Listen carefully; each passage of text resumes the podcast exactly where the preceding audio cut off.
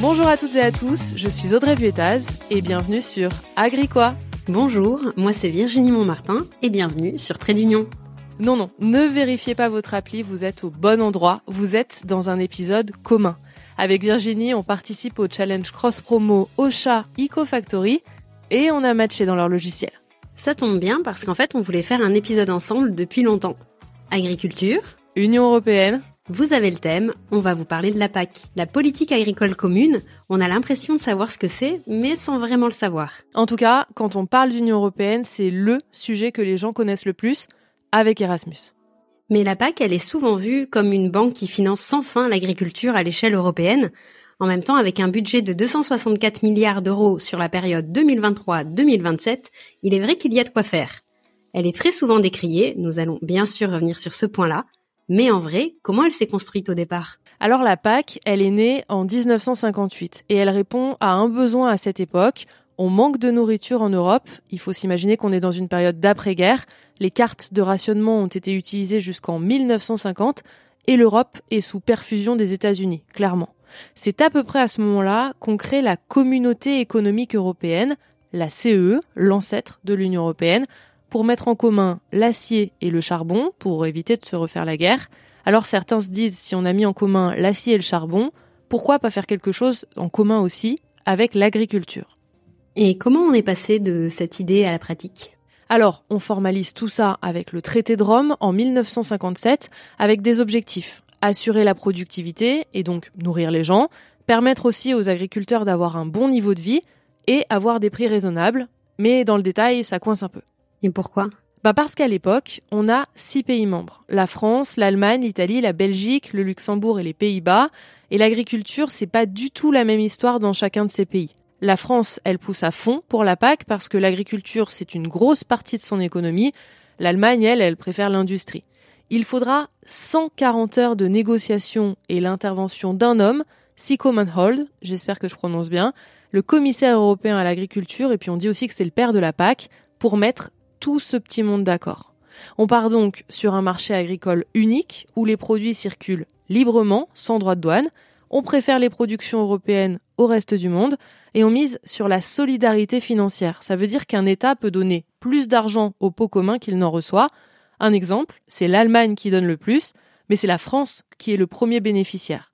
Tout ça entre en vigueur en 62 voilà, le récap historique est fait. Toi, Virginie, tu peux peut-être nous en dire un peu plus sur comment ça fonctionne concrètement pour les agriculteurs? Alors déjà, pour recevoir l'argent de la PAC, il ne suffit pas de bosser dans l'agriculture. Il faut être agriculteur actif, donc non retraité. Bon, pour l'info, ça peut être aussi une, entreprise agricole, car il y a une partie du budget de la PAC qui est pour de l'investissement. Mais nous, ici, on va vraiment vous parler des agriculteurs. Ils doivent remplir un dossier long et dense et respecter des critères de conditionnalité. Alors dans le jargon, ça s'appelle les BCAE, bonnes conditions agricoles et environnementales. Je vous donne un exemple, il faut avoir une bande d'herbes non cultivées autour des cours d'eau pour éviter de mettre des pesticides à cet endroit, par exemple pour ne pas polluer les cours d'eau, ou mettre des couverts végétaux en place entre deux cultures pour protéger le sol. Et si ces conditions ne sont pas respectées, eh ben les aides PAC peuvent être diminuées. Et après, comment l'agriculteur il sait combien il va gagner? Et eh ben, une fois passé cette partie, on entre vraiment dans, vif du sujet, dans le budget de la PAC. Il est réparti en deux piliers. Le premier, il va regrouper toutes les aides aux revenus pour compenser en fait les prix du marché. La première case, c'est les aides à l'hectare. C'est celle généralement que vous connaissez. C'est en fait plus tu as d'hectares, plus tu as de la PAC, donc plus tu as des sous. Ensuite, il y a une autre aide qui est majorée sur les 52 premiers hectares. Là aussi, c'est simple. C'est tout simplement pour aider les plus petites euh, exploitations qui ont moins d'hectares. Et ben, les premiers, on les paye plus cher. Il y a aussi des aides couplées à la production. Donc, il y a des aides spécifiques pour le maraîchage, pour les bovins, pour si on veut développer les protéines végétales, par exemple. Il y a aussi une aide pour les jeunes agriculteurs, là pareil, pour les aider à s'installer au départ. Et enfin, il y a l'éco-régime, donc là c'est la fameuse PAC verte, on vous prépare un épisode dédié qui arrivera très vite. Ok, donc si j'ai bien compris, le premier pilier, ça dépend de ta surface, de ce que tu produis dessus et de tes bonnes pratiques. Et le second pilier Alors en fait, le second pilier, il correspond au développement rural. Là aussi, c'est assez simple. En fait, il y a une partie sur les handicaps naturels.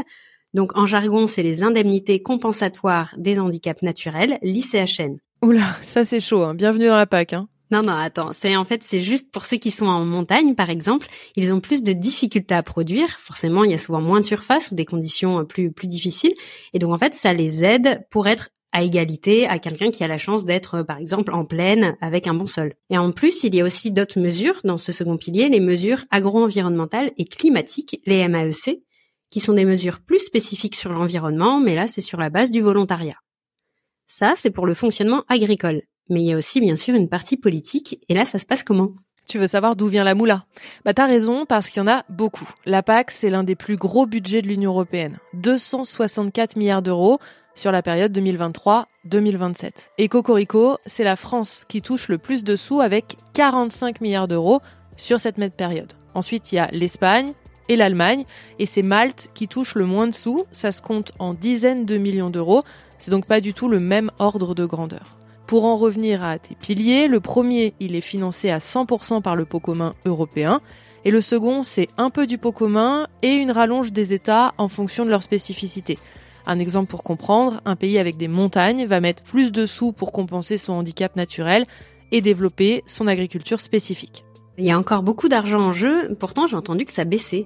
Oui, parce qu'on a perdu un contributeur, et pas des moindres, le Royaume-Uni, avec le Brexit. Mais c'est pas tout. On développe aussi d'autres politiques européennes pour lesquelles il y a besoin d'argent, donc l'agriculture doit un peu se serrer la ceinture. Et puis il y a aussi certains pays qui bénéficient moins de la PAC et qui poussent pour qu'on baisse un peu le budget. Et enfin, il y a un truc qu'on n'avait pas vraiment vu venir, c'est l'inflation. Quand on a négocié la nouvelle PAC, il n'y avait pas la guerre en Ukraine, et donc on a prévu une inflation à 2%, au final, on est plutôt autour de 10% pour l'instant.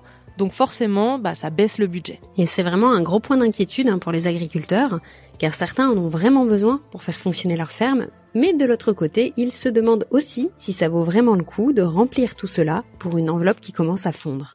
Oui, parce que en plus des critères drastiques, il y a aussi les dossiers à remplir. Et là, tiens-toi bien, c'est l'enfer sur terre.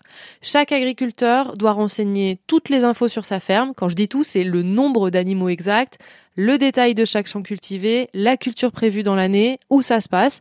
Ensuite, faut remplir tout ça sur une carte en ligne que tu refais chaque année. Autant te dire qu'il faut avoir une passion pour la paperasse. Et des papiers, t'en remplis aussi dans l'année. Résultat, un agriculteur peut passer jusqu'à 9 heures par semaine derrière son bureau, en plus euh, juste de son métier. C'est pas du tout prenant, évidemment. ouais, et bref, une fois que t'as passé ce parcours du combattant, une partie du paiement arrive à l'automne et le reste à la fin d'année. Mais pour te dire, en ce moment, il y a de gros retards. Ça veut dire que les agriculteurs ont misé sur de l'argent qui n'arrive pas, pour l'instant, à cause d'un problème informatique. Tout va bien. Mm, en plus, depuis 2023, il y a aussi un contrôle par satellite qui passe tous les 3 à 6 jours pour vérifier les champs.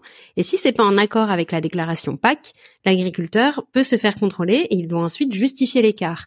Pour vous donner un exemple, s'il y a une grosse sécheresse ou par exemple qu'il y a beaucoup de pluie, comme c'est le cas aujourd'hui, si l'agriculteur ne peut pas euh, commencer sa production au moment où il l'avait déclaré en mars ou mai dernier, et eh bah du coup, il doit le justifier d'une façon ou d'une autre pour être sûr de recevoir ses paiements ensuite.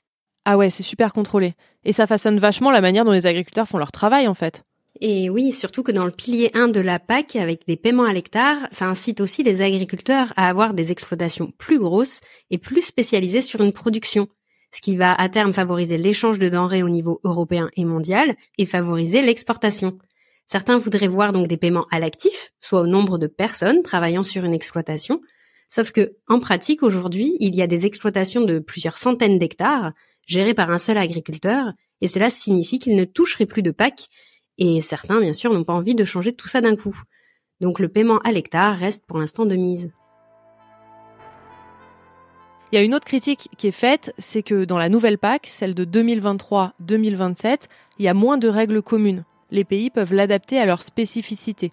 Et se dire par exemple, ben moi je veux que telle ou telle mesure s'adapte à une exploitation, et un autre pays qui dit ben moi je veux que ce soit plutôt à l'échelle du champ et un dernier qui dit ben moi je veux une dérogation totale pour telle ou telle raison. Évidemment, faut faire valider tout ça par la commission, mais in fine, ça montre qu'on joue moins en commun. C'est un peu à la carte et c'est plus vraiment l'ADN de la PAC. Et puis, si tu joues plus avec les mêmes règles du jeu, bah ça peut créer des inégalités entre les pays. Alors qu'on se le redit à la base et dans tout ce qu'on s'est expliqué, c'est quand même le but, c'est quand même une agriculture commune. Et en plus d'être commune, la PAC, c'est aussi une sorte de feuille de route pour l'agriculture, pour inciter certains types de production, Mais bien sûr, tout dépend de la direction à prendre. Et en fait, aujourd'hui, elle donne un peu l'impression de ménager la chèvre et le chou. Le pilier 1 de la PAC semble inciter euh, à avoir des plus grosses exploitations avec le paiement à l'hectare. Mais de l'autre côté, on voit qu'il commence à y avoir des petites touches d'environnement dans la PAC, et cela pour inciter les agriculteurs à agir en faveur de l'environnement. Bon bah voilà Virginie, je crois qu'on arrive à la fin de l'épisode. Pour récapituler, on l'a vu, la PAC, c'est un gros mastodonte administratif qui peut parfois étouffer les agriculteurs et qui est assez difficile à faire évoluer, mais il y a des tentatives pour une PAC plus verte, ça on vous en reparlera dans un prochain épisode, et pour une PAC plus sociale aussi. Mais on ne peut pas vraiment faire sans parce que pour certaines exploitations, c'est un vrai coussin de sécurité qui permet à de nombreuses fermes de se maintenir. Pour vous donner un exemple, pour une exploitation en montagne en France, ça représente parfois jusqu'au tiers de leur budget annuel. Sans ça, elle peut donc s'arrêter. Bon, après, tout ça, ça varie aussi d'une ferme à l'autre. Mais avec une diminution budgétaire, on l'a vu, diminution progressive, on se demande le visage qu'aura l'agriculture européenne à l'avenir. En tout cas, j'espère que vous avez pu en savoir un peu plus sur la PAC parce que c'est un gros dossier, pas simple. Et nous, en tout cas, on a beaucoup apprécié faire cet épisode en commun. On espère aussi que ça vous a plu. N'hésitez pas à vous abonner à nos podcasts respectifs. Je rappelle pour ceux du fond, c'est Agricois et Trade d'Union. Et on se retrouve dans quelques semaines pour un second épisode pour savoir si la nouvelle PAC verte est-elle si verte que ça. À bientôt. À bientôt.